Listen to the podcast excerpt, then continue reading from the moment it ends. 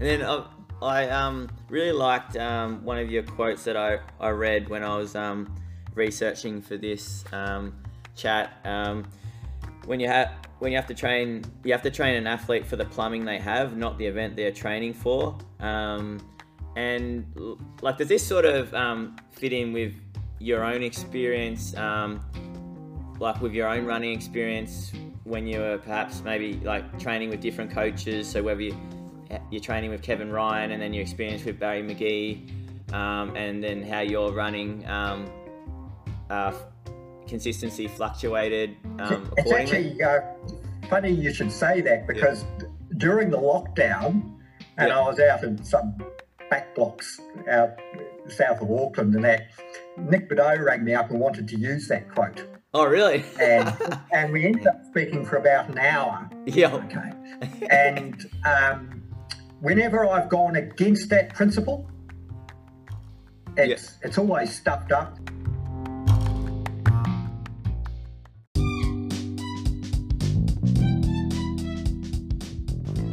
Welcome to the Run Culture Podcast. My name is Dane Verwey. I'm an experienced runner and running physiotherapist. I created this podcast not only so I had an excuse to talk running each and every week, something that I love to do, but more importantly, this podcast gives me the opportunity to interview fellow runners, friends, and health professionals in a relaxed and easygoing format. This podcast is designed for the everyday runner, so we can all live, learn, grow, and enjoy everything there is to running together. I hope you enjoy the show.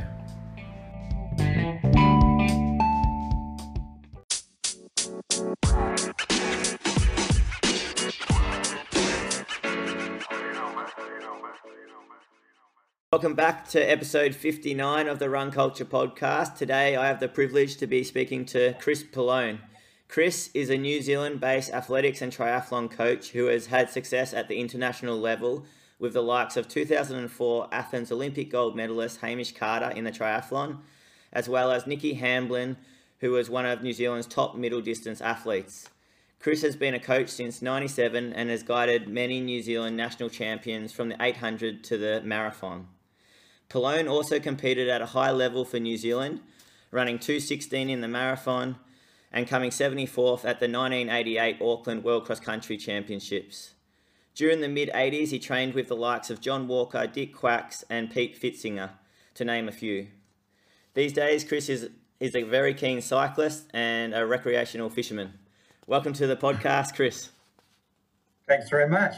No worries. Um, oh, it's, a, it's great to have you on because um, uh, I'm good friends with Caden Shields, and and Caden, um, yeah, always um, speaks so highly of you, Chris. And I, I, got the chance to meet you at Caden's wedding earlier in the year, um, and yeah, I learned that you're just an absolute wealth of of stories and and running knowledge. Um, so thanks for agreeing to have a chat. That's fine. So, Chris, I wanted to um, start the chat by just reflecting a little bit on your own running career. Um, how did you get into running?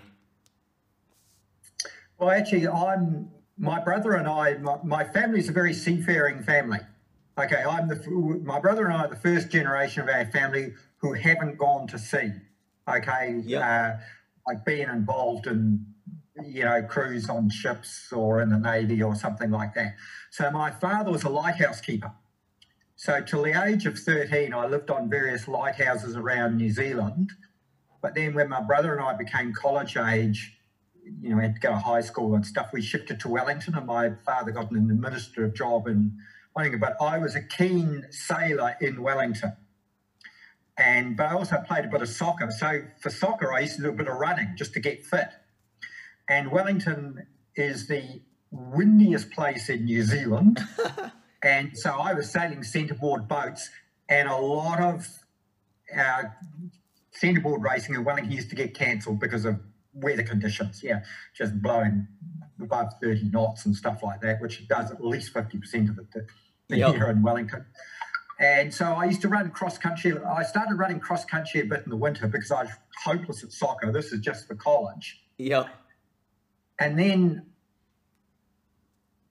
reasonably good cross country. I got third in the area champs and stuff like that. and started and ran cross country for Scottish Harriers and then Wellington Harriers. And then I decided because of you know losing so many sailing days, I would run track in the summer. Yep. And a couple of other people wanted me to crew on or skipper on centreboard boats and stuff like that and stuff like that. And I said, oh, I'm going to run for the summer, and if I win a Wellington title, I'll I'll keep running. And I did win a Wellington title, so I just kept running after that.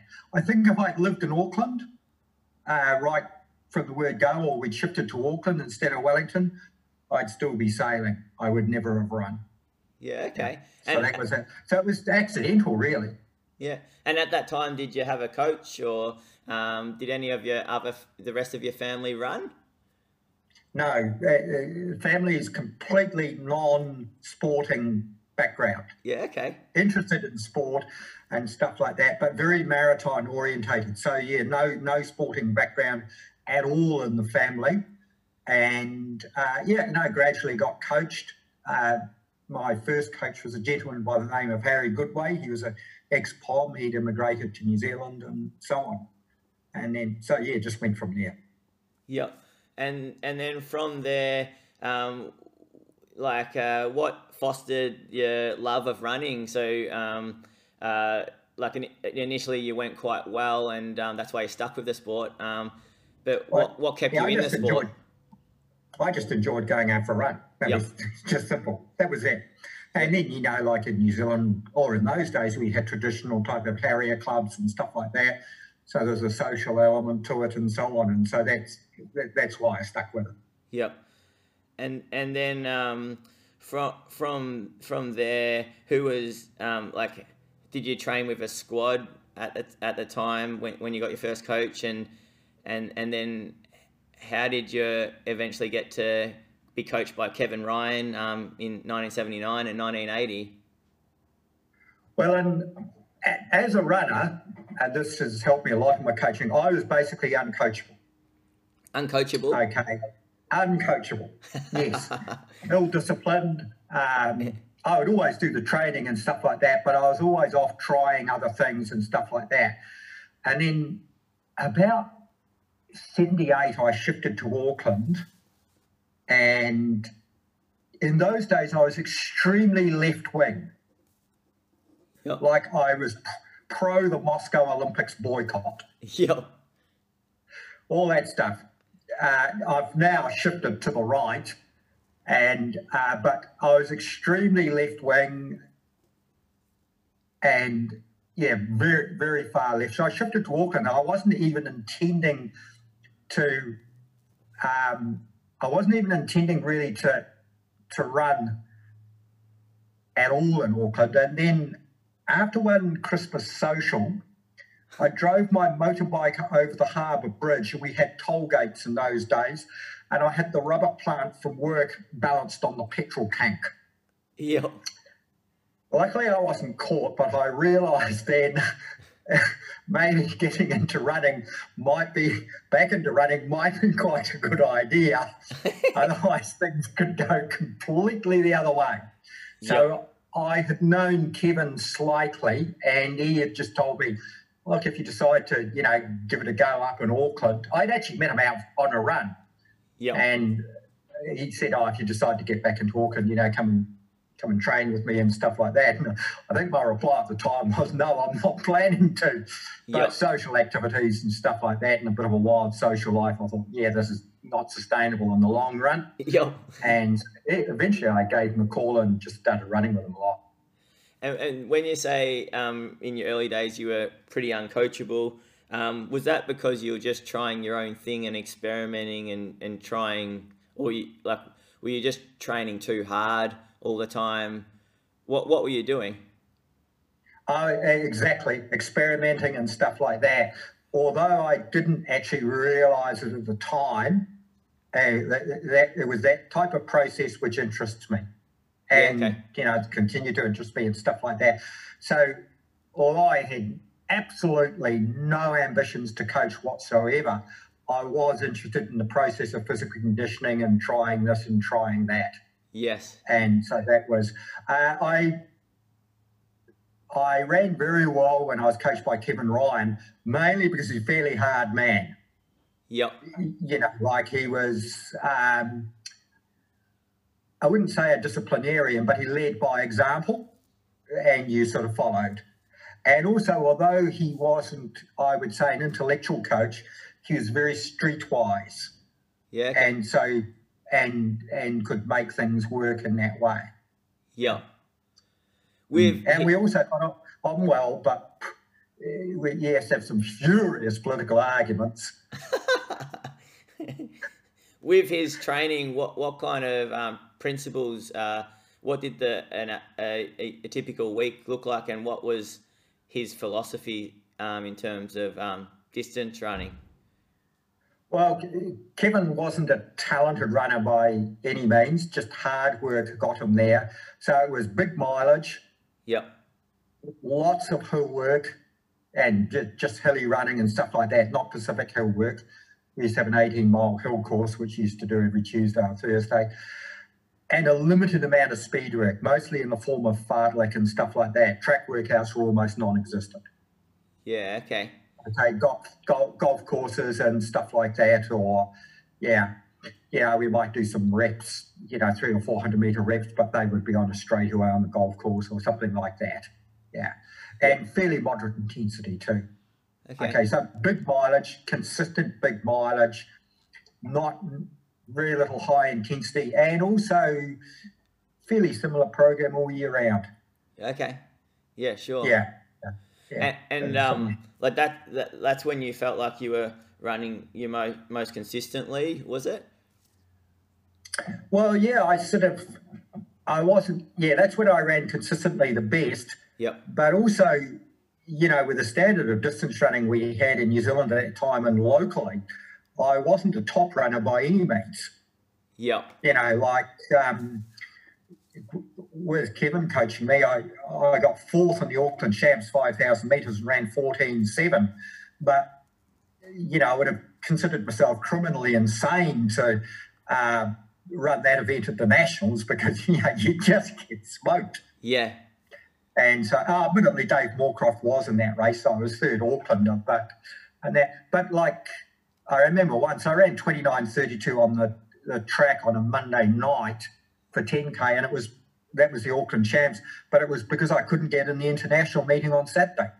Really? Yeah. So what so was, was the was, so the run run running culture in Auckland uh, in the eighties? Uh, it was pretty strong. So there was a lot of depth. A huge amount of depth.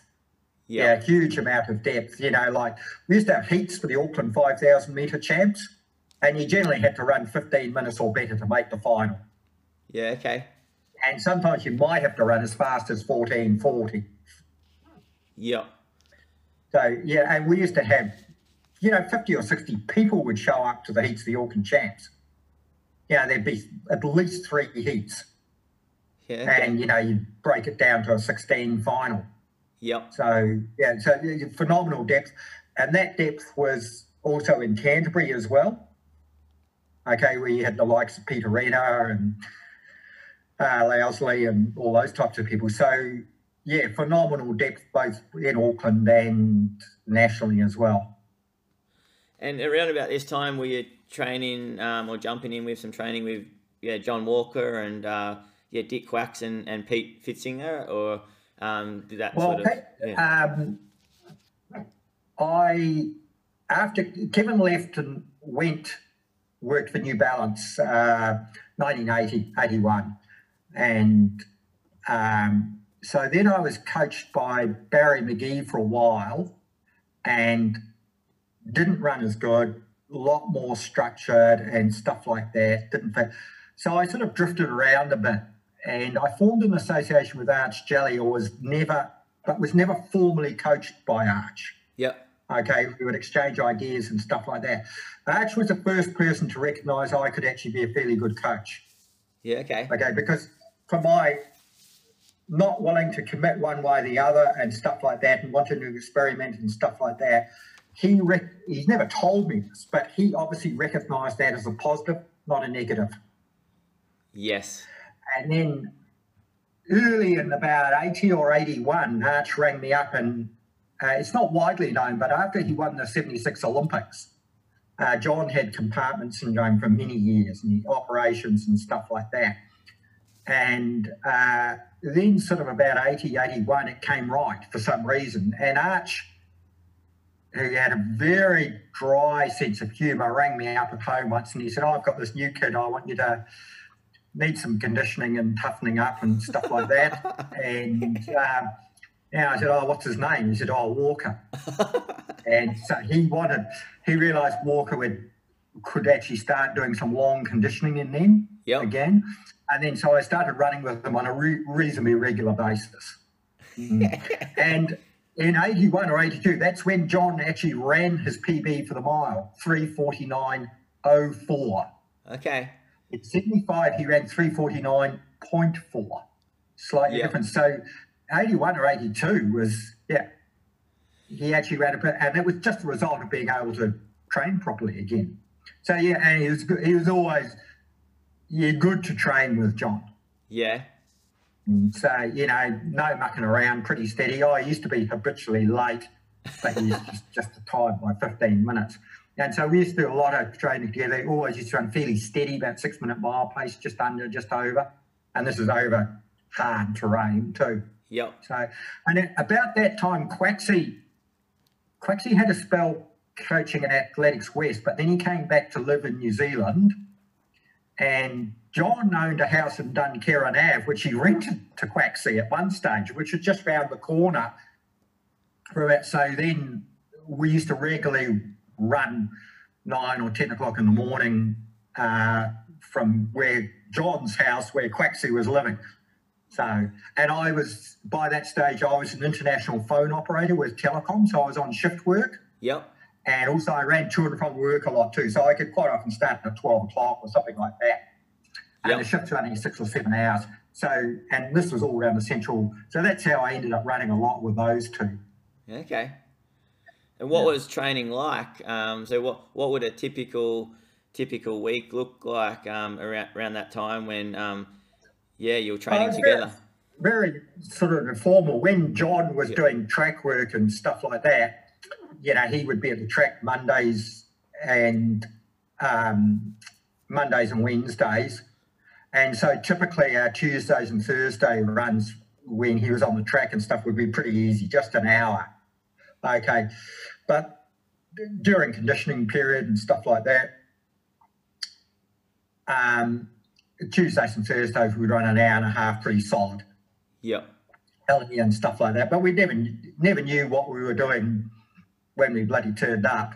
Oh, really? And, you know, oh, if John was having a bad day, or had been a hard track work out the night before or something, he'd be off the back and practically been complaining, oh, I'm not fucking waiting for him.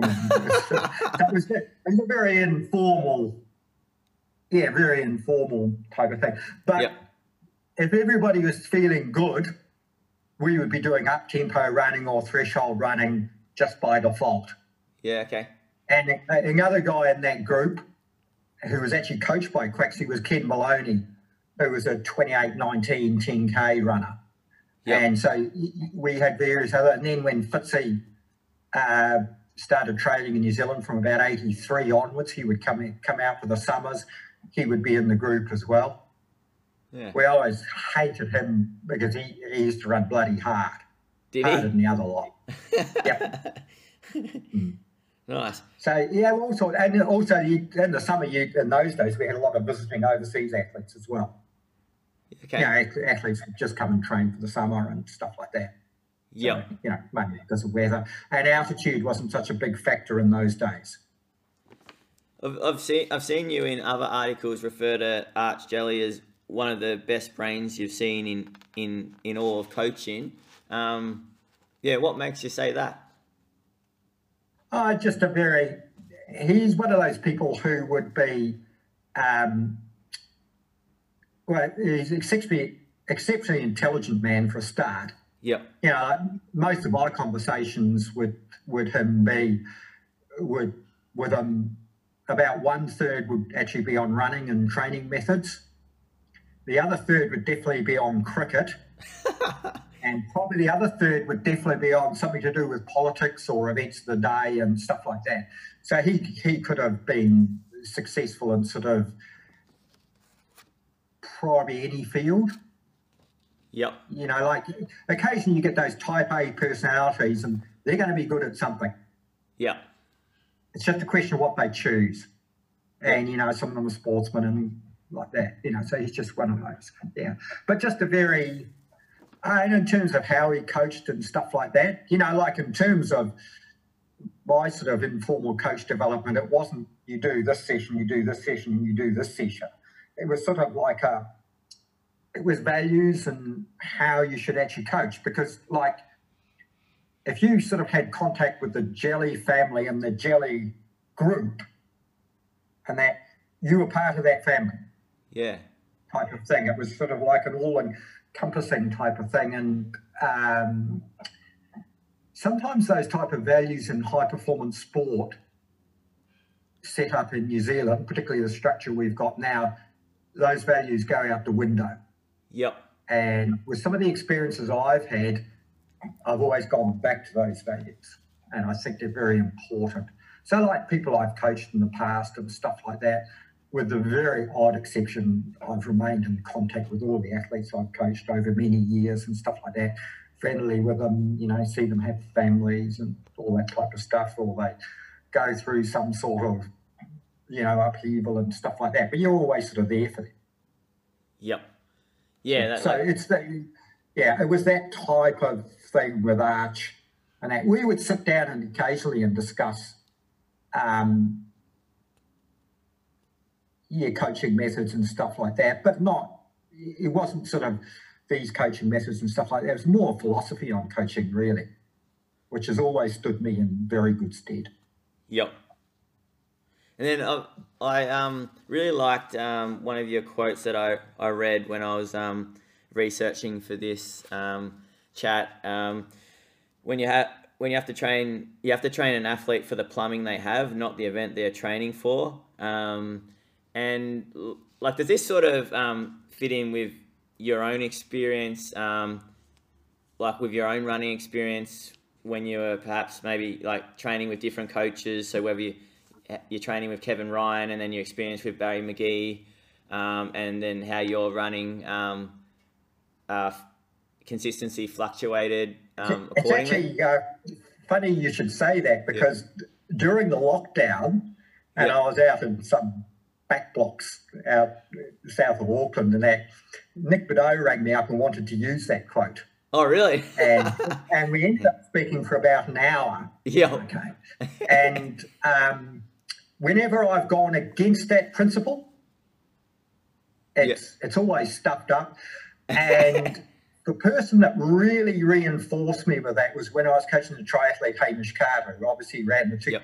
won the 2004 Olympics. Okay, very very aerobic sort of animal, stuff like that. Even with VO2 max type of work, you have to be ultra careful. You could cook him, and it's in his book, it's actually very badly put and is actually not factual. But under some pressure from him for the 2006 Commonwealth Games, which were in Melbourne, yep, flat track. Okay, flat course, everything like that. Not yes. a hard triathlon course. So under pressure from Hamish, we did some more intense work. Yep. Okay. And he crapped out. He was fifth or sixth. Uh huh. So later that year, he uh, went to Boulder and then Europe and went back on to old traditional type of training and stuff like that. Uh, second in the world champs. Yeah, or just later in that year. Yeah, later in that year. It was the second to last race. He retired later in the year.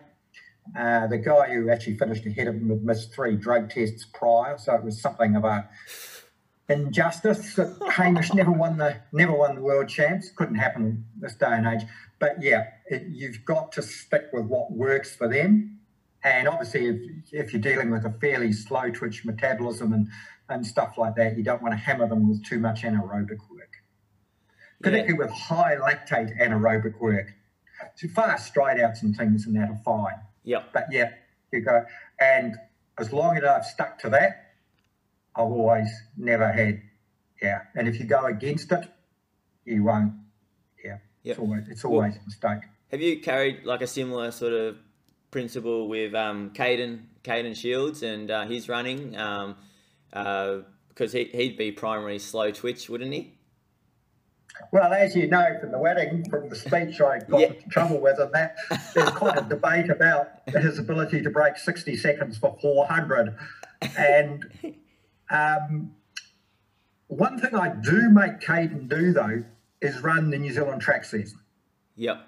Okay, so, so he has, uh, you know, he's much better at long distances on the road and stuff like that. Yeah, track running in New Zealand, you know, he's he's good national level type of runner, and that's it. Oh, he has won the national 10k and, stuff like that, but uh, you know, he hasn't broken four minutes for 1500 or anything like that. Okay, but I think it, I think it is important to do that sort of stuff, but don't train for it just do it for variety. Otherwise, the marathon runner, you end up marathon build up after marathon build up after marathon build up. It's the same with your- some of your triathletes as well. You know, like if they're Ironman athletes, Yep. yeah, they, they just end up in that continuous, yeah, and it, eventually it will shorten their career or be to their detriment or both Yep. you can only yeah so you've got to be so yeah i would recommend but it, there's no way i would get Caden to go and do fast 200s on the track you know to try and get his 1500 time or anything like that down but track running does provide it's a break in the periodization from marathons Yep. Yeah.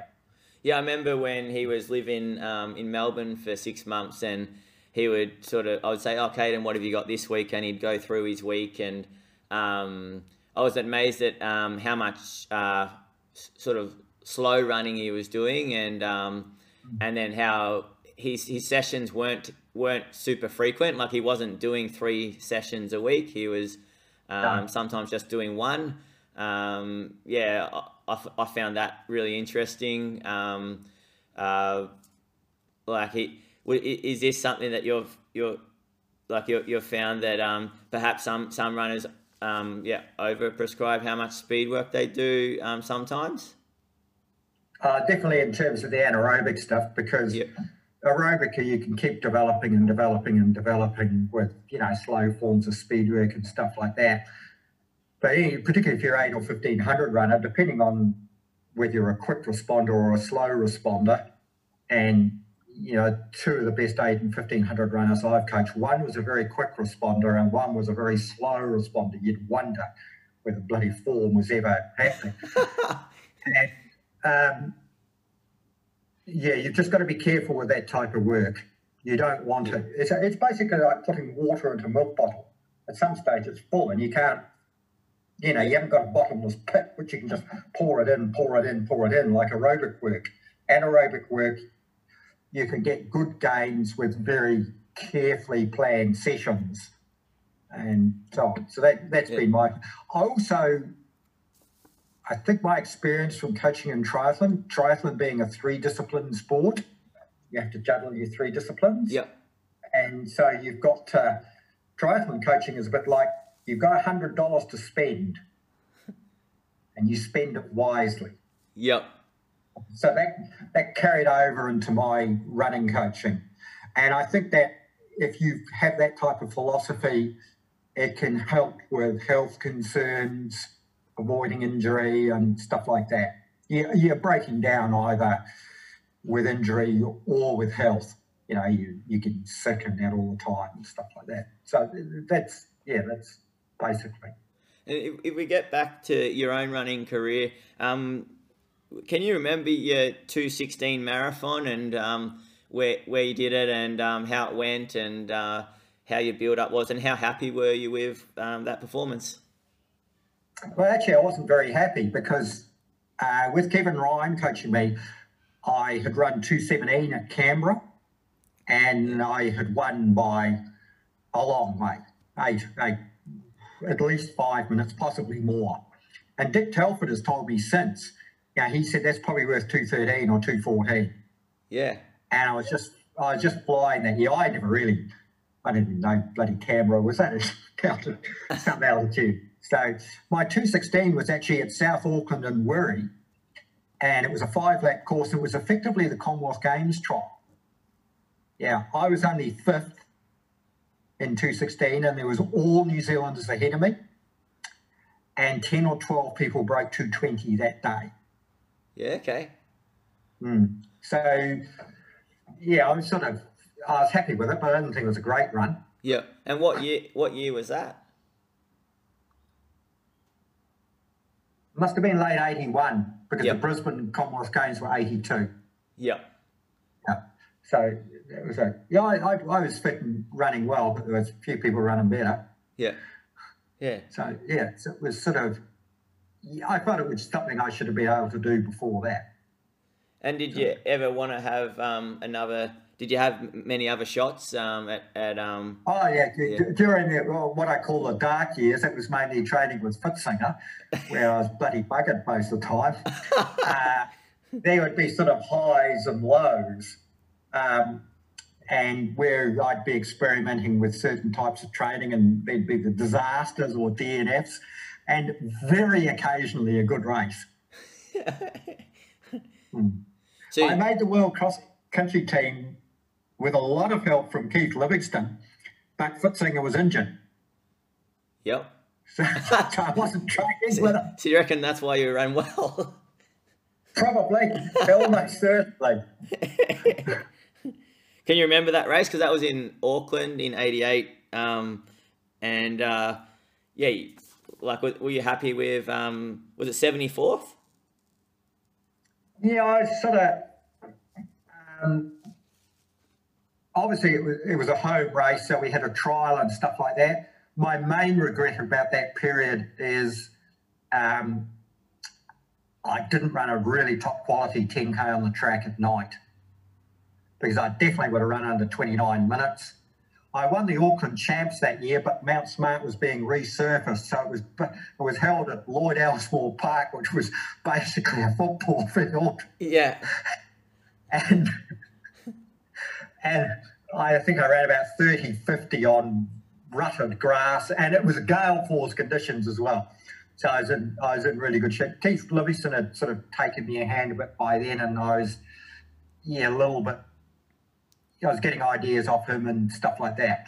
So yeah, so my training was very much moderated, although the mileage was still pretty high, and um, yeah, being a home return. Shortly after that, though, I tried a marathon in the States, but shortly after the World Cross Country, I got a type of almost glandular fever, although it was never diagnosed, and I never ran to that level again. Yep.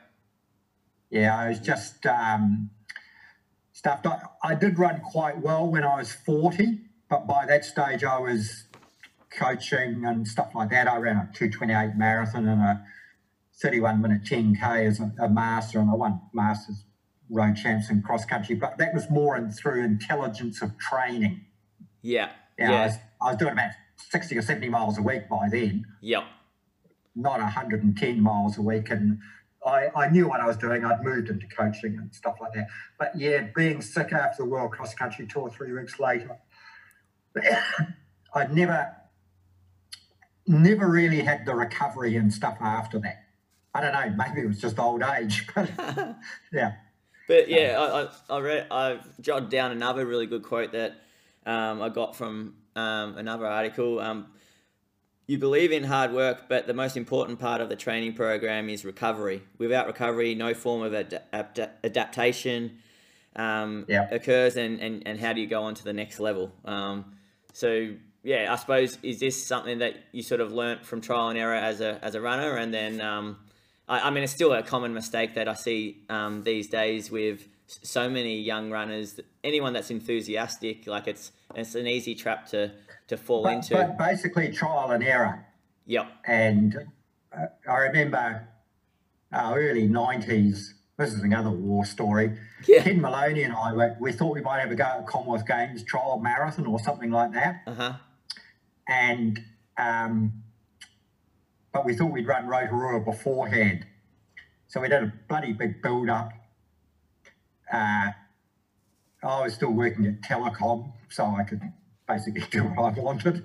Yeah. And uh, Phil, Phil Clode had shifted to Auckland as well.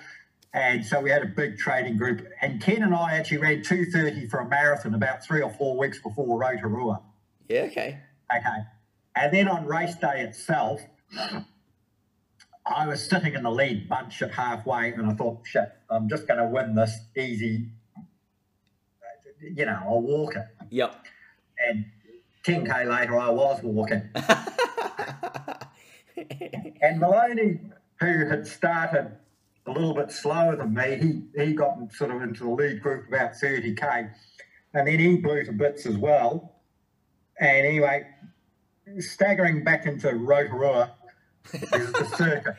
It's a circuit. You can't, well, you either get, your mate's probably not going to get you in the car if you pull out. So you, you got to finish. So we were trying to get jelly beans off the same person on the side of the road. and uh, we both ran about 240, but it was an example of just chronic overtraining and stuff like that. Yeah. And I think several years later, I went back there and I was running about 60 miles a week and I ran 228 Yeah. just through using your brains. Yeah. Yeah. So that was, yes. So that that's that particular Rotorua Marathon was the biggest learning curve I've had in terms of recovery and managing your training and stuff like that. And also going with triathlon, going coaching, going to more than non-weekly cycles. Yeah, okay. so as you can fit that recovery in.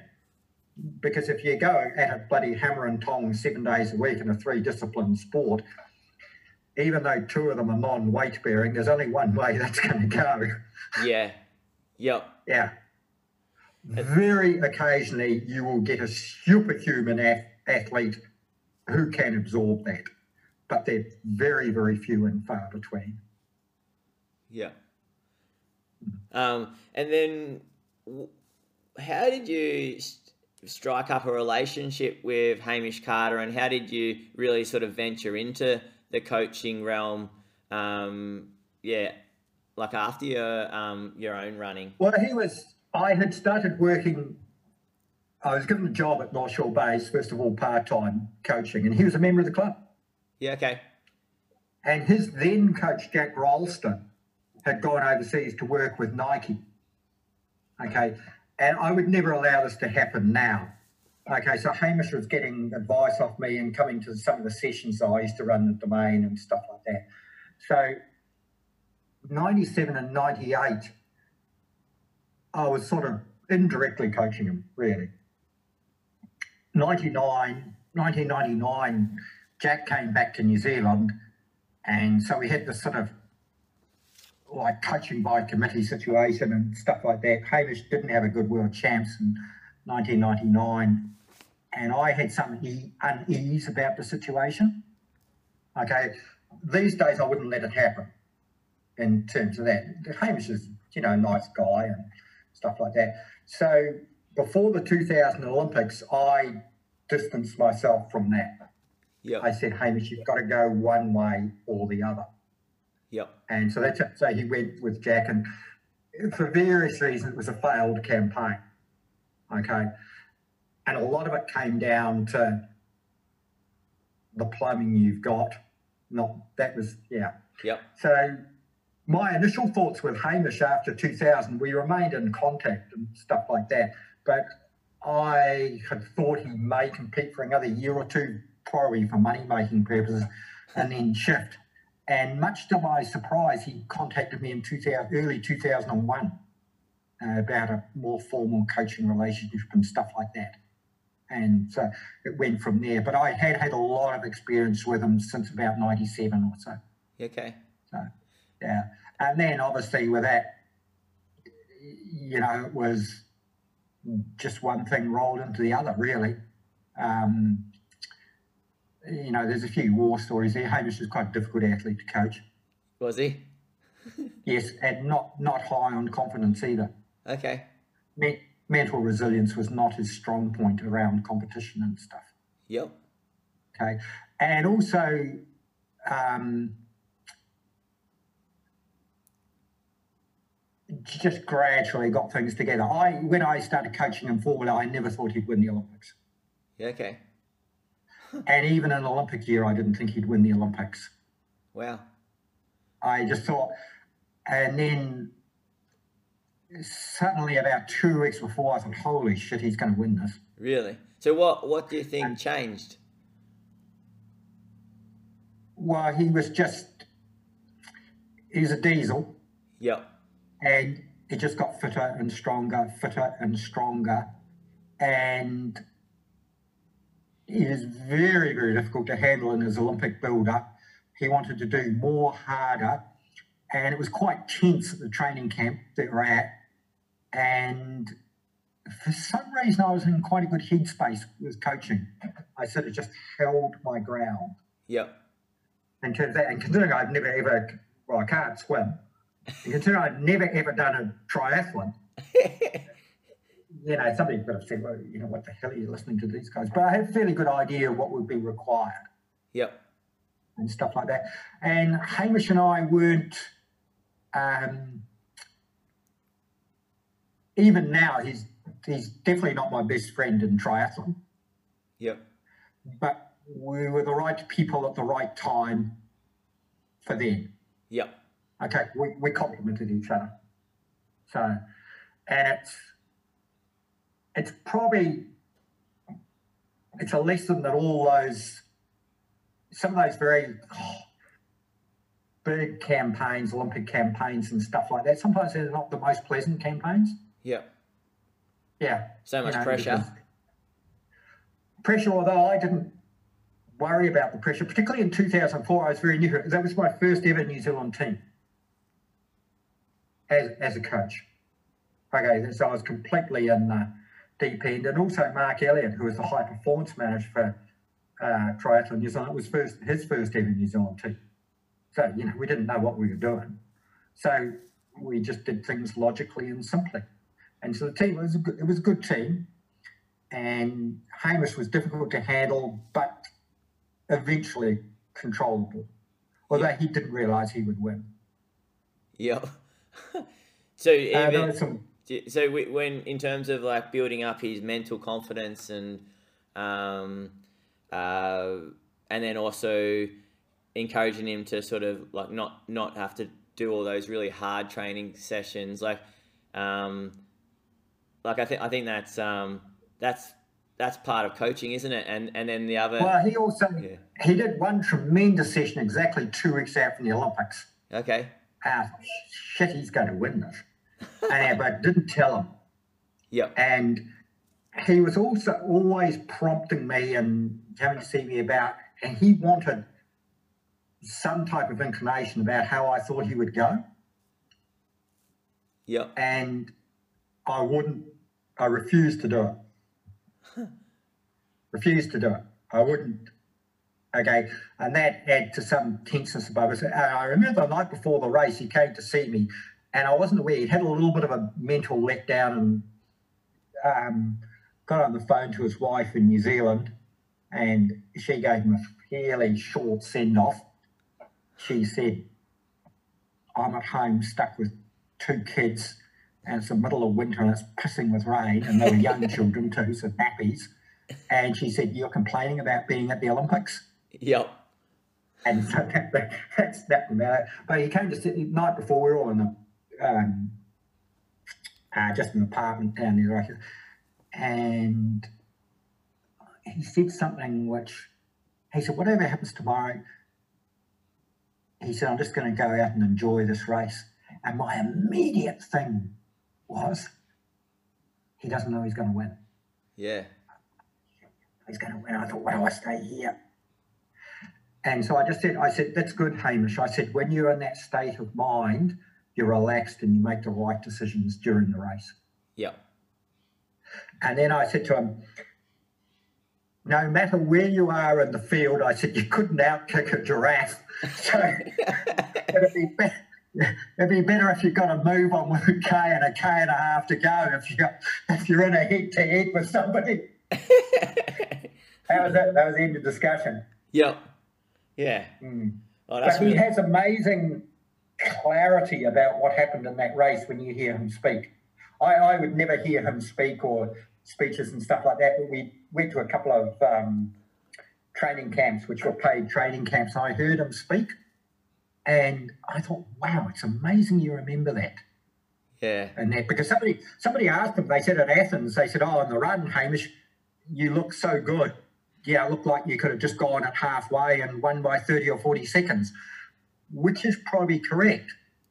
But he said, no, he said, my coach had warned me it was very hot conditions and stuff like that, 38 degrees Celsius and stuff like that. No matter how good you feel, be careful. Yeah. And I thought that's amazing clarity to remember that because I'd actually forgotten I'd actually forgotten saying it. Yeah. So, Oh. so it was, a, it was an interesting campaign, but not one which I was. When it was finished, I thought, "Well, that's it. We can go home now." Yep. I, didn't, I, I didn't expect it to make such a huge, made a massive impact in New Zealand because they, I think they basically interrupted the the network news to show the triathlon, and of course New Zealand has finished first and second. So, like, it had a huge impact. yep. And uh, my biggest disappointment was, um, and he must have been sitting on the bloody laptop the whole time. Arch Jelley sent me a delightful email, Oh, really? Um. and I, I lost the email somehow. Oh. Just as a one-liner, it was just, I've always regretted losing it. oh. And that was a congratulations sort of email. Yes, yeah, yeah, but typical arts, very dry and stuff like that. And Pete Pfitzinger must have, he got out of the blocks about 10 seconds later because they were the first two emails waiting when I got back to the Olympic Village. So, but I had really had no idea the impact it had in New Zealand until I got home. Yep. And it took from that. And I was very negative towards that. I basically became recluse and stuff like that and didn't go to any of the celebrations and stuff like that. Yeah. Yeah. I thought, Okay. was, I thought our reaction in New Zealand was o- an overreaction, Yeah. Yep. despite despite being a coach. I think in New Zealand we still take sport too seriously. Yeah. Yep. Yeah, But Yeah. um, like uh, like I suppose it's it's doesn't take away from the amazing achievement. Like um, like pretty phenomenal to. I mean, we're still talking about it in 2020. Um, yeah. yeah, and also in in sport in New Zealand, and that from Mark Elliott and I not really knowing what we're doing, it's sort of held up now as the perfect campaign type of thing, and yet, you know, it was a very um, wasn't a well funded campaign or anything like that, but it was just a simply run campaign and stuff like that. You know, it was just doing the basics right. And as an example, if you do do the basics right, eliminate the stuff ups, yeah, you can succeed at the highest level. Yeah. And obviously, no drugs either. Yeah. Yeah. So that, you know, that, was a big factor. Yeah, I, I think it's um, really um, awesome to hear the insight that, um, yeah, just uh, the the lack of confidence, um, yeah, that Hamish had, um, yeah, um, and that, that's that's it. That's um, I suppose encouraging for any runner to hear um, that, uh, yeah, you can you can achieve amazing things um, um, with persistence and the right the right the right training regime and um, yeah, a well directed training regime. Yeah, and he was he was an experienced triathlete by then and well travelled and stuff like that. So travelling overseas and stuff like that didn't worry him. You know, he's familiar with Europe and stuff like that. So some of the age old problems which you have with just athletes being away from home and stuff like that, you don't. And also by that stage, you know, he was married and had two children, so he didn't do Yep. big overseas stints by that stage. Yeah, okay. Yep. which I have done those big overseas stints with other athletes and stuff like that, and they can be they can be tough work. What have been some other memorable moments, some other memorable coaching moments with some of the other amazing athletes that you've um, coached? Well, actually, I don't.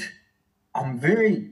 This is one thing Arch Jelley taught me as well. Yeah. Arch just used to like the process and getting a person to the high level of their potential.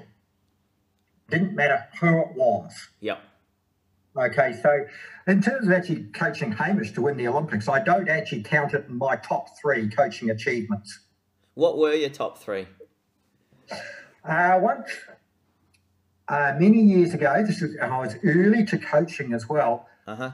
And this is when we had a very good standard of women's cross country in New Zealand. I coached a, a Maori lady, Karen Murphy, who was a policewoman, to win our national cross country against a good field. Yeah. And um, she was a policewoman and she was a former basketball player. And because of shift work in the police, she started running. That's it. She, she couldn't play team basketball and, and stuff like that. And then a friend of mine said, "Oh, this girl's quite good and stuff like that." And you know, so and I, I, I coached her for a great many years, and she got in the top ten in the world mountain running championships and stuff like that, and you know, won a few track titles and stuff like that. Don't think she ever got to the world cross, and she had been a in her youth. She had been a vegetarian for ethical reasons. Okay, so she's one of those girls who always had trouble with iron levels and stuff like that, and the, Yep. and it was just to get her metabolism to.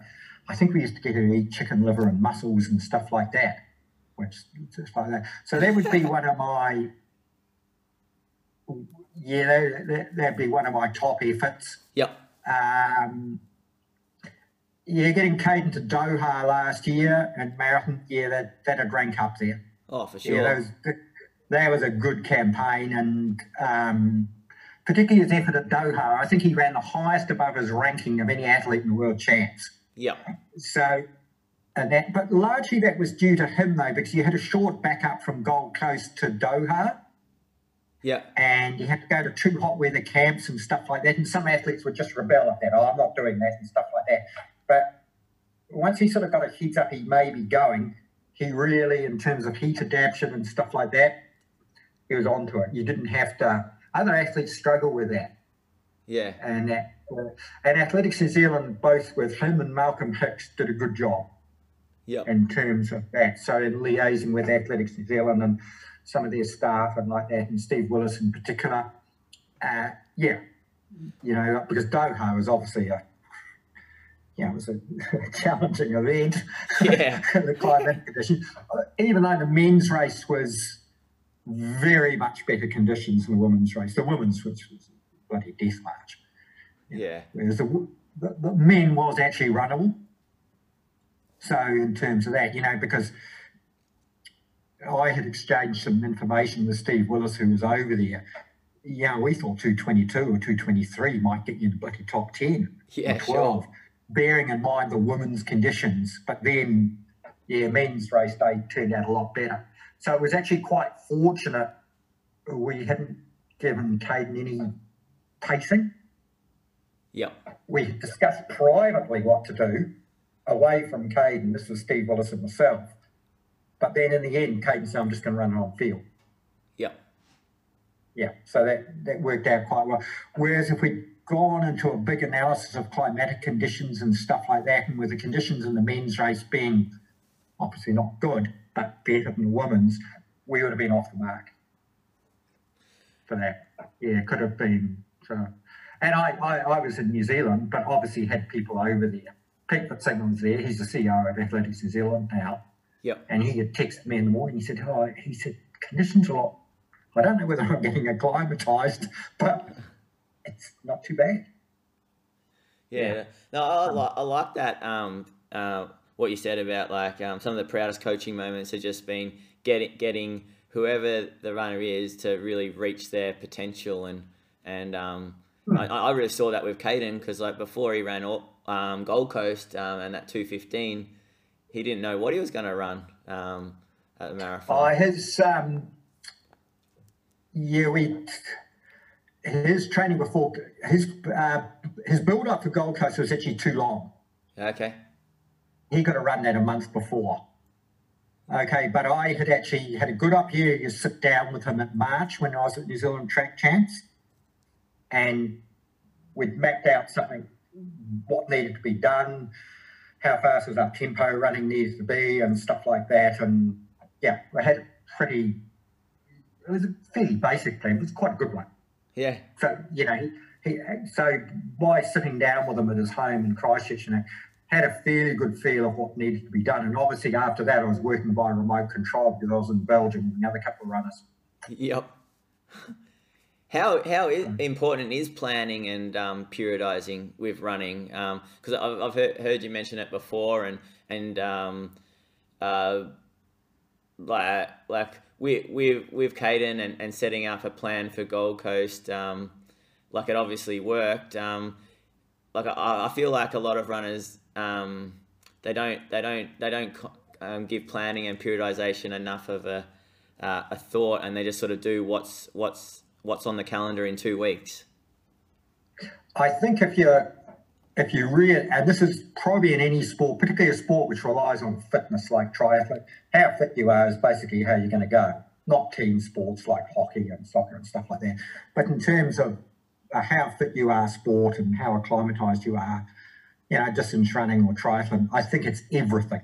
Yeah. In terms of that, and otherwise you're just going to be, you know, just another another person there you know, you've got to be right on the right day. Yeah.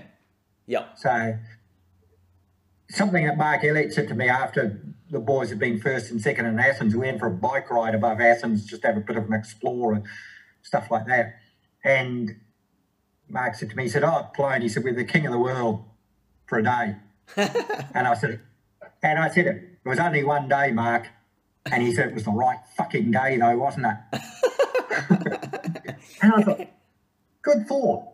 Yeah, so that's it. So, you know, like potentially if you go to world champs or Olympics and stuff like that, you know, there's quite a, particularly in distance events and events which are affected by climatic conditions, there's a number of factors there and there's probably a lot of people who can win or medal and stuff like that. But then through the process, it, it comes down to, you know, over half the field craps out. That's what Arthur Lee used to say. You only racing about 20 or 30% of the field because the rest of them have, you know, they've raced too much beforehand or they haven't raced enough or they're sick or injured or stuff like that. So you're only racing a small percentage of the field. So you can you can basically make your odds better and better and better and better as you go along. So, yeah. Mm. So I think it's everything. It's got some interesting connotations now, though, because of the obviously we have the IAAF point system. Uh, yeah. In terms of that. And also, there's a point system in triathlon in terms of actually how many positions your country qualifies and everything like that. And obviously, all that's gone out the bloody window, which is C19. But so there's some interesting things now. See, in 2004, it's a simple campaign. Yeah, athletes selected, the Olympics is there. That's it. You don't have to worry about anything else. But nowadays, particularly in distance running with the IAAF point system and stuff like that, you've got to you've got to get enough points, but not spend all your all your hundred bucks and stuff like that. So there's some interesting connotations there. Yeah. So when you're preparing, um, like say, Caden for a marathon, uh, are are you ever like just giving him a base phase and then sort of like um, and then then slowly um, slowly introducing more specific work towards the end and and there's a period where you wouldn't race um, or uh, is he never too far away from a, a, a race? Um, so, like, if you looked at um, Nick's, Nick's, Nick Bideau's guys, uh, Melbourne Track Club, they always seem to be not too far away from a, a race. Um, well, Caden's, Caden's essentially doing a reverse periodisation because he will run the track season. Yep. And then build up for a marathon. Okay, yep. so obviously didn't go to Rotterdam, it was aborted. Uh, before Gold Coast, he'd run the New Zealand track season, run New Zealand 10K, ran a fairly fast half after that, and then went into Pacific Marathon stuff. Yeah. Okay, so he's essentially done a reverse periodization uh, right the way through. So it's, it's just a question of periodization. I carry most of it in my head. So I've got an idea. And then, but when you're going to go to an athlete with a plan or something like that, you've um, I've usually done some sort of formal sort of work by myself. I just go away in a quiet public library is the best place actually, and you write this this is good. Okay, this is you, you sit there quietly, very quietly, and yeah, this is how I think it should go. Yep. Yeah, nice. And I learned to do that stuff well with Hamish because Hamish, you better have done your bloody homework because he'd be ready to pick holes in it straight away. So if you went to him with a plan, had to be a yeah, a good one. Had to be really well thought out. Well thought out and stuff, and not in terms of actual sessions, but in terms of yeah, this is how you go. And also, there's some just uh, there's just some logistical things, you know, in terms of actually travel is a massive thing now. Yeah. In terms of travel and not getting sick, and you know, planes are basically flying flu factories and you know health concerns stuff. So you just work through the basic stuff. That sometimes the training is not actually too much of a mystery. Yeah.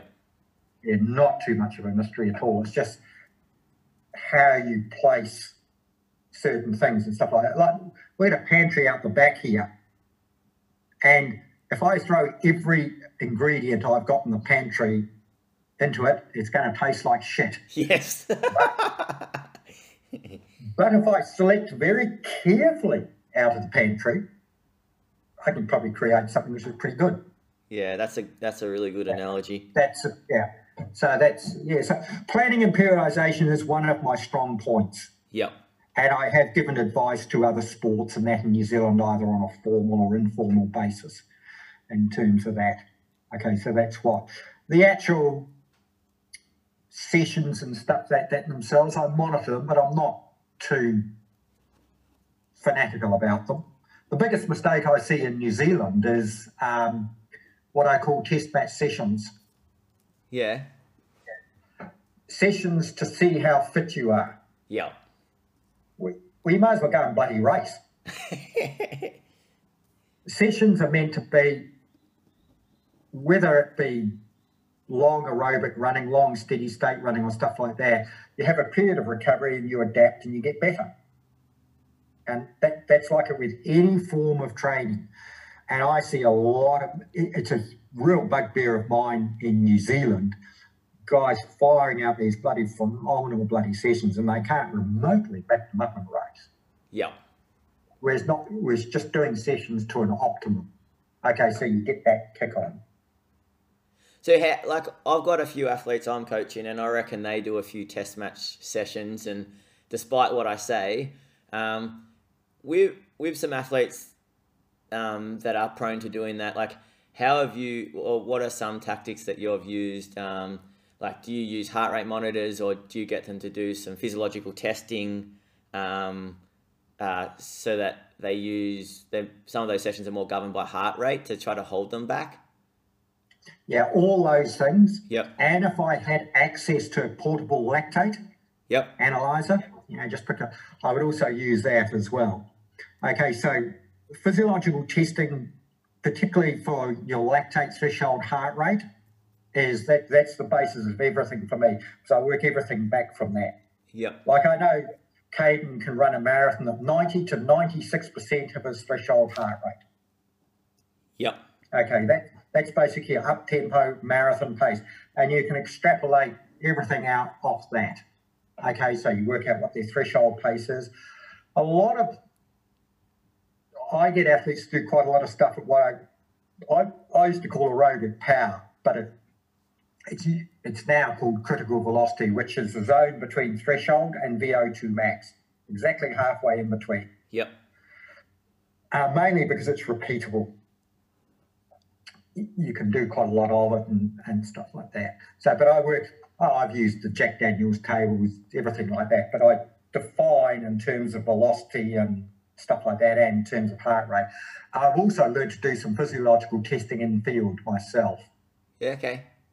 Okay, so I can get athletes to do a girls, excuse me, girls are much better than this of boys because their pace judgment is a lot better. Yeah.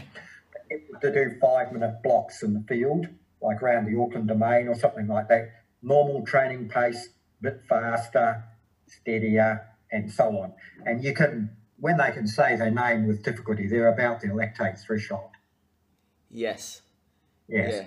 Okay, so that's it. And I've, I've done that and then backed it up with lab tests. Yeah. I'm only ever one beat out. You, you- really? So, I can get it with one beat, and that may be conditions on the day. Yep, So I can get it exact, providing I'm there on a bicycle. yep. Hmm. yeah. Okay. So I've always been. That's awesome. And in the old days, I used to get people to, if they were doing a lactate threshold run or they were doing broken threshold intervals, I used to get them just to say their name, Yep. just say their name. And if they could say their name and stuff like that, you know they were right, just on the edge. I always used to make them say their full name too. what middle name as well? There was one. There was one hilarious session in 2005 on Mount Eden, Yeah. and I was getting Hamish Carter to do these three or four minute hills, but just at threshold. Okay, and he'd come over the top, Hamish Carter. Anyway, there's this guy out walking his dog, and he said, um, he said, "You coach this guy?" I said, "Yeah." He, he won the Olympics last year. I said, "Yeah." And he said, "You don't know what his name is."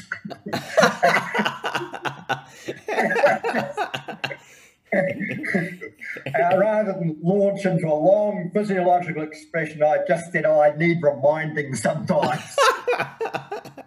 but that, yeah, but that, that that was the like the very green fingered method we used to use. I think it's great because it's practical. Like, um, Very practical. A lot of Yeah. people will listen to this, and I mean that's that's um, that's Yeah. such that that's really cool. Um, I think. Um, Yeah, you got uh, for the threshold test Didn't in field. I found the girls are spot on. Yep. because for some reason their pace judgment. And I always tell them to go out at normal training pace, and everybody always goes a bit quick, but it stops them going too fast. So that's it. And then so once I've got those things broken down, yeah, I use that.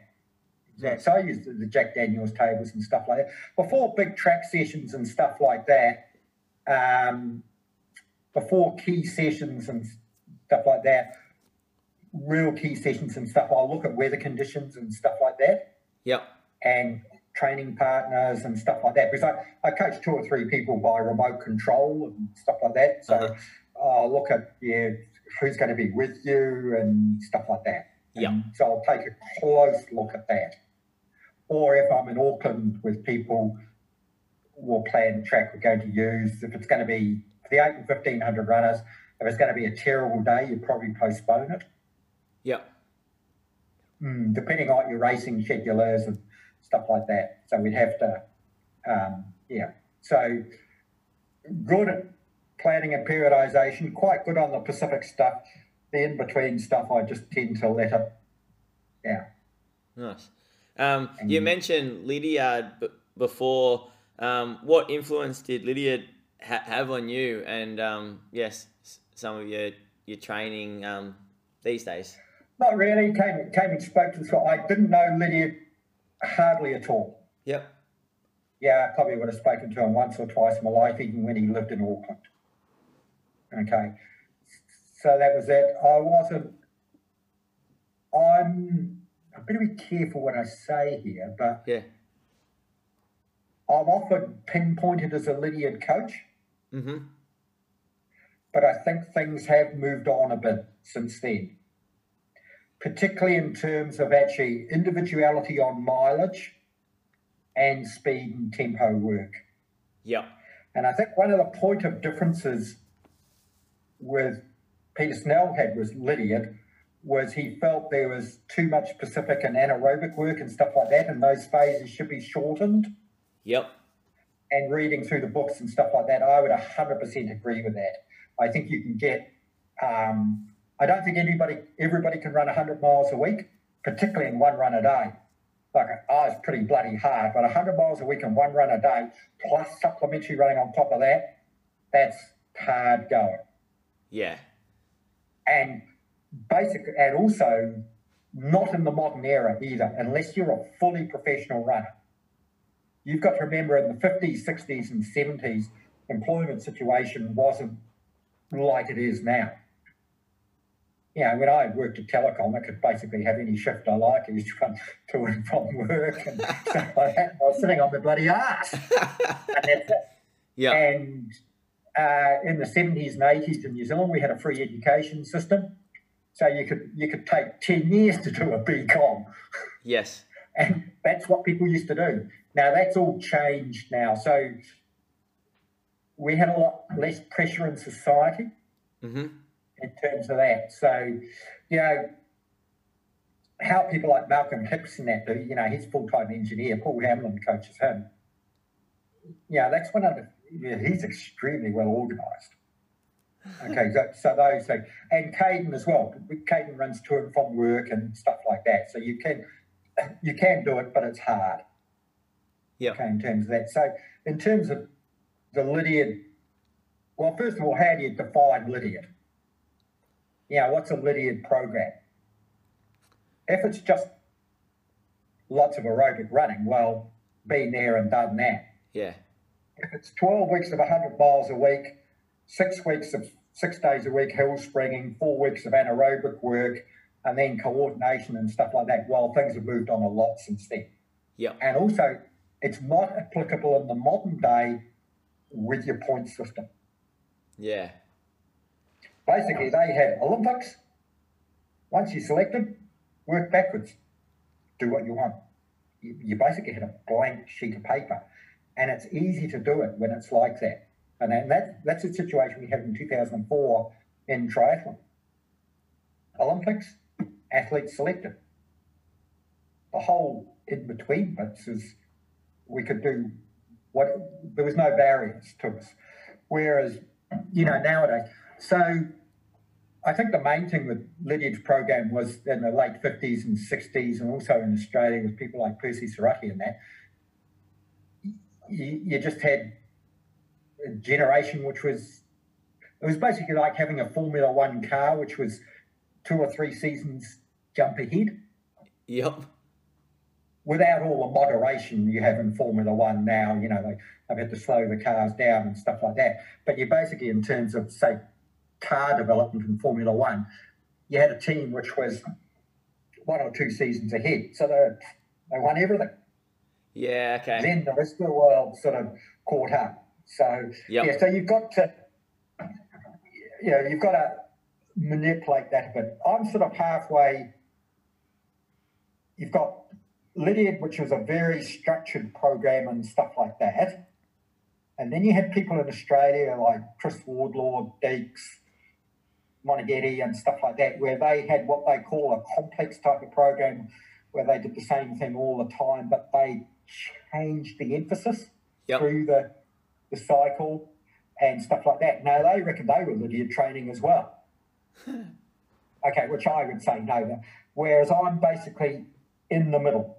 Yeah. Yeah. Sure. Okay, so I don't believe in a fully complex program like Brad Wardlaw and so on, but I don't believe in a fully structured 12 weeks of mileage, four weeks of hill spring and stuff like that. I'd be, be in between. Nice.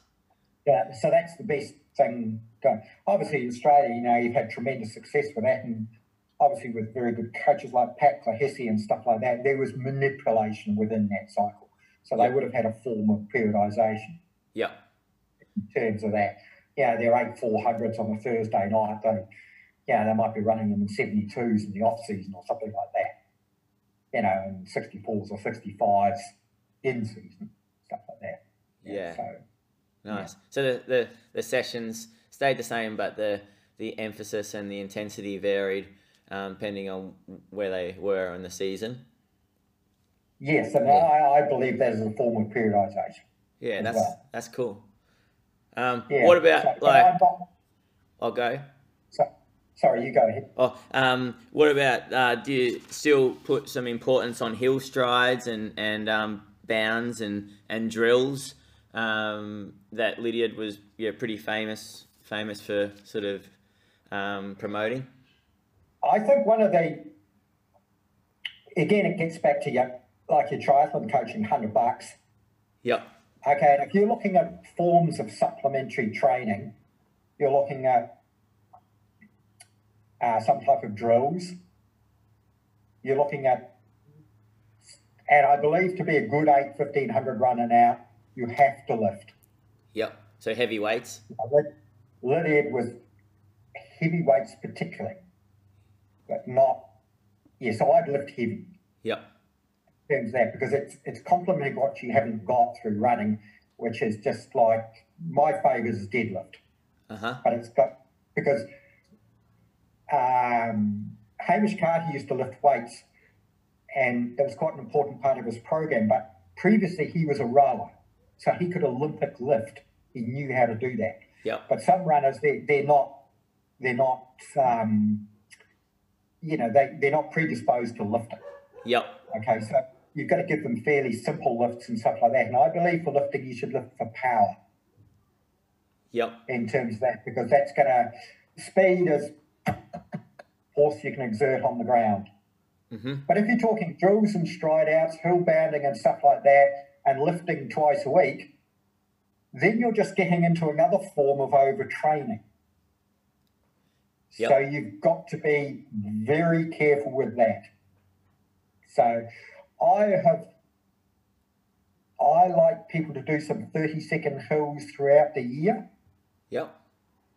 Okay, because that's fast, relaxed, about 1500 type of effort. And it means when you go onto the track and do faster stuff than that, you're ready to go straight away. Okay, but I don't believe you should do huge amounts of. Um, when I was coaching Hamblyn and Hamblin, Paul Hamblyn and Nicky Hamblin, both uh, different spelling and not related. Um, yeah, I I used to get them to lift as well, but not do too much over supplementary, and also a greater than seven day cycle, so as you can fit everything in. Otherwise, you just end up this conglomerated bloody mess. so in terms of, but I do some type of thirty second hills all year round. If you're lifting, lift for power, and perhaps even have a different periodization for each lift. Yep. So you might do lifts for power all year round. But your other lifts, you would do just basic lifts, you know, reps of 10 or 12 or something like that. Whereas for power, for deadlifts, you know, you do sets of four and three sets of four. Yeah. Yep. Quite heavy, and you maintain good technique and your wrists are strong enough and stuff like that. So I think you've got to be careful. Like the same with the analogy of the pantry. Yeah. You know, like Don't chuck everything in. pour everything into it. So I think that's got to be, yeah. Also depends on the type of athlete. Are they resilient? Are they not resilient and stuff like that? It's like a, yeah. That's what coaching is. It's not just this session works, this session doesn't. It's actually Applying in it. some some sort of viable sequence Yep. in terms of yeah how they how that's going to work Yeah. or that- not work in these cases. Yeah, so so coaching sort of ap- applying applying the training appropriately to the athlete um, and acknowledging that each athlete's different and um, yes, um, I suppose learning learning as you go um, and seeing what what ath- what ath- what certain athletes respond to um, certain certain um, I suppose tra- training and and then I suppose it, Yeah, for some Yeah. of the for some of the for the eight and fifteen hundred runners, I learnt a lot when I was coaching Paul Hamblyn. He was fourth in Commonwealth Games in two thousand and six in Melbourne, and through a system of trial and error and stuff like that, I particularly for his anaerobic work and keeping some sort of lactate threshold running going all year round, and even during the track season, learnt a lot on that and that. So when, once you're in form, a little bit like Lydiard, I don't believe in keep hammering the anaerobic stuff. Do threshold running and stride outs and stuff like that, and just maintain your stuff. Whereas the big, big temptation with the eight and fifteen hundred runners is to keep going at it, and then eventually uh, they crack. yeah. So. Um, who who are some of the athletes that you're most excited about coaching currently um, uh, at the moment? Uh, Coach, uh, a young guy in Dunedin, Ollie Chignell. Yep. And this is last year junior. And um, yeah, he's he's pretty talented. And the the delay in the the C19 thing actually is a bit of a godsend for him because Olympics being postponed because he was uh, he won the Oceania Champs last year. Yep. Slow tactical one, so he's got good points. And under our selection policy, he would have been an outside chance for the Olympics. Yeah. Okay. In fact, in fact, the selection policy, although I didn't write it, was if I did write it, I would have, and be chronically biased, I would have come out with what they've got. I don't know how they got that across. so, but it, yeah, he's yeah, and he's an example of a very late developer as well. And he's streetwise and he knows what he's doing. He's he's got pretty good basic speed, good head on his shoulders, a real natural distance runner. And he's a late developer as well. He's 22 now, Yep. biologically 19. Yeah. Okay. Yeah. Yeah, so he's going to get, and also, you know, he's, um, um, I'll say vertically challenged. he's a little small guy. Yeah. Okay, his BMI is around about 18.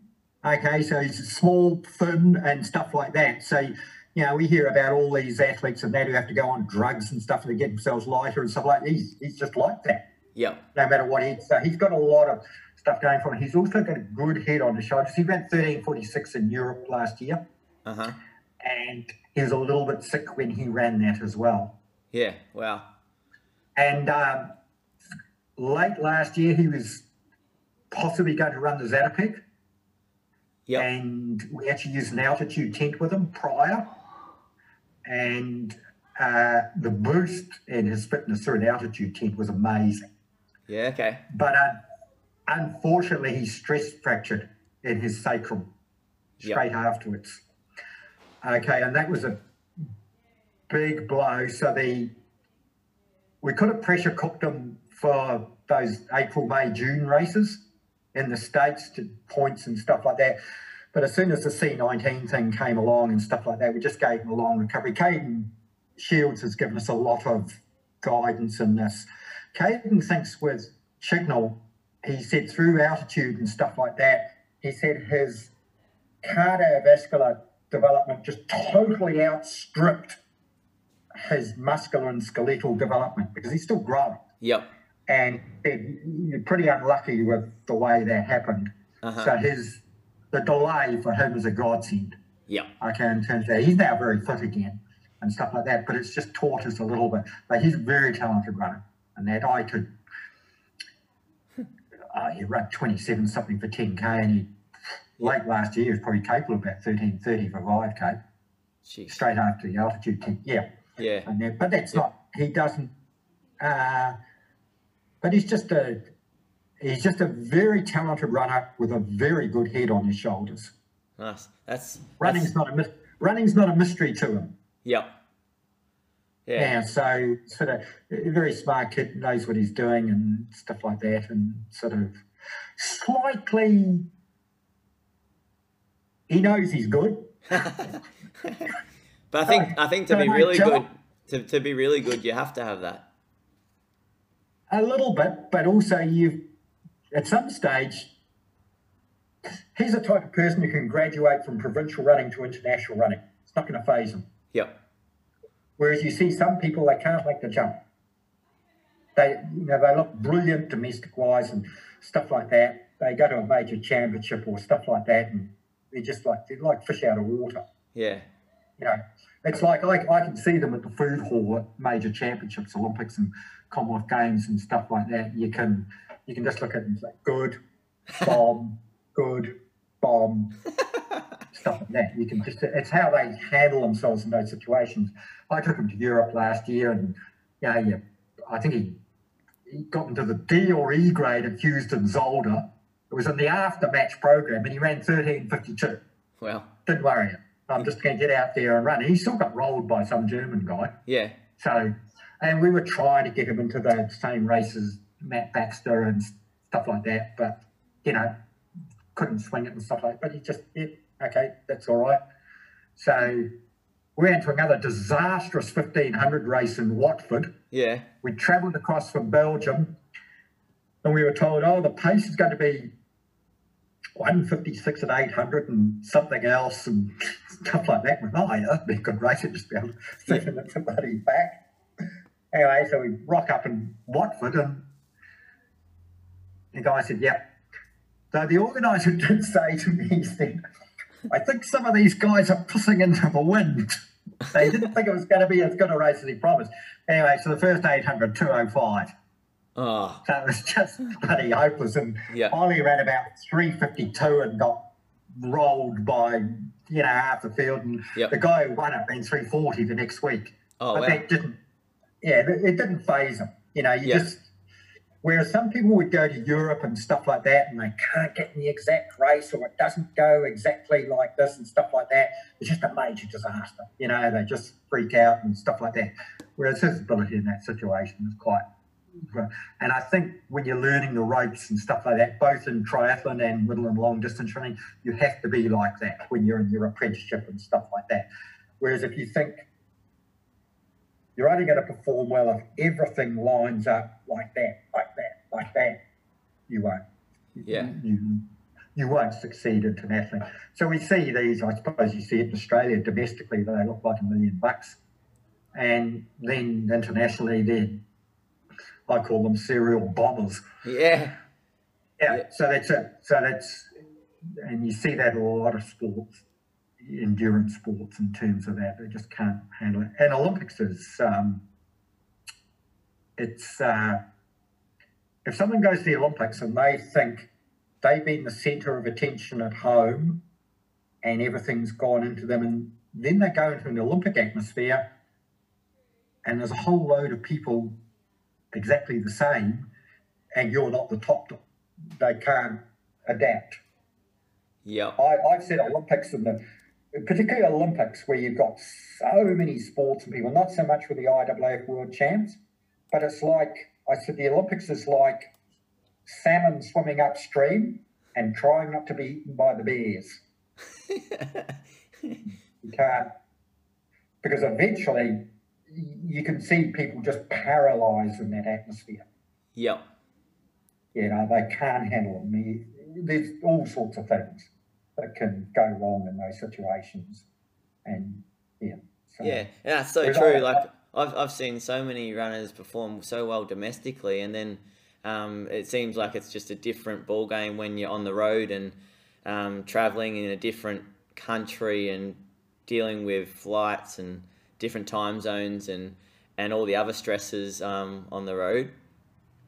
Yeah, those, those are, I've travelled most years since 2004, and that, that's particularly so. And also, you know, in a country, I've spent a lot of time in France and it's not English speaking and stuff like that, you know, and some athletes just can't handle that.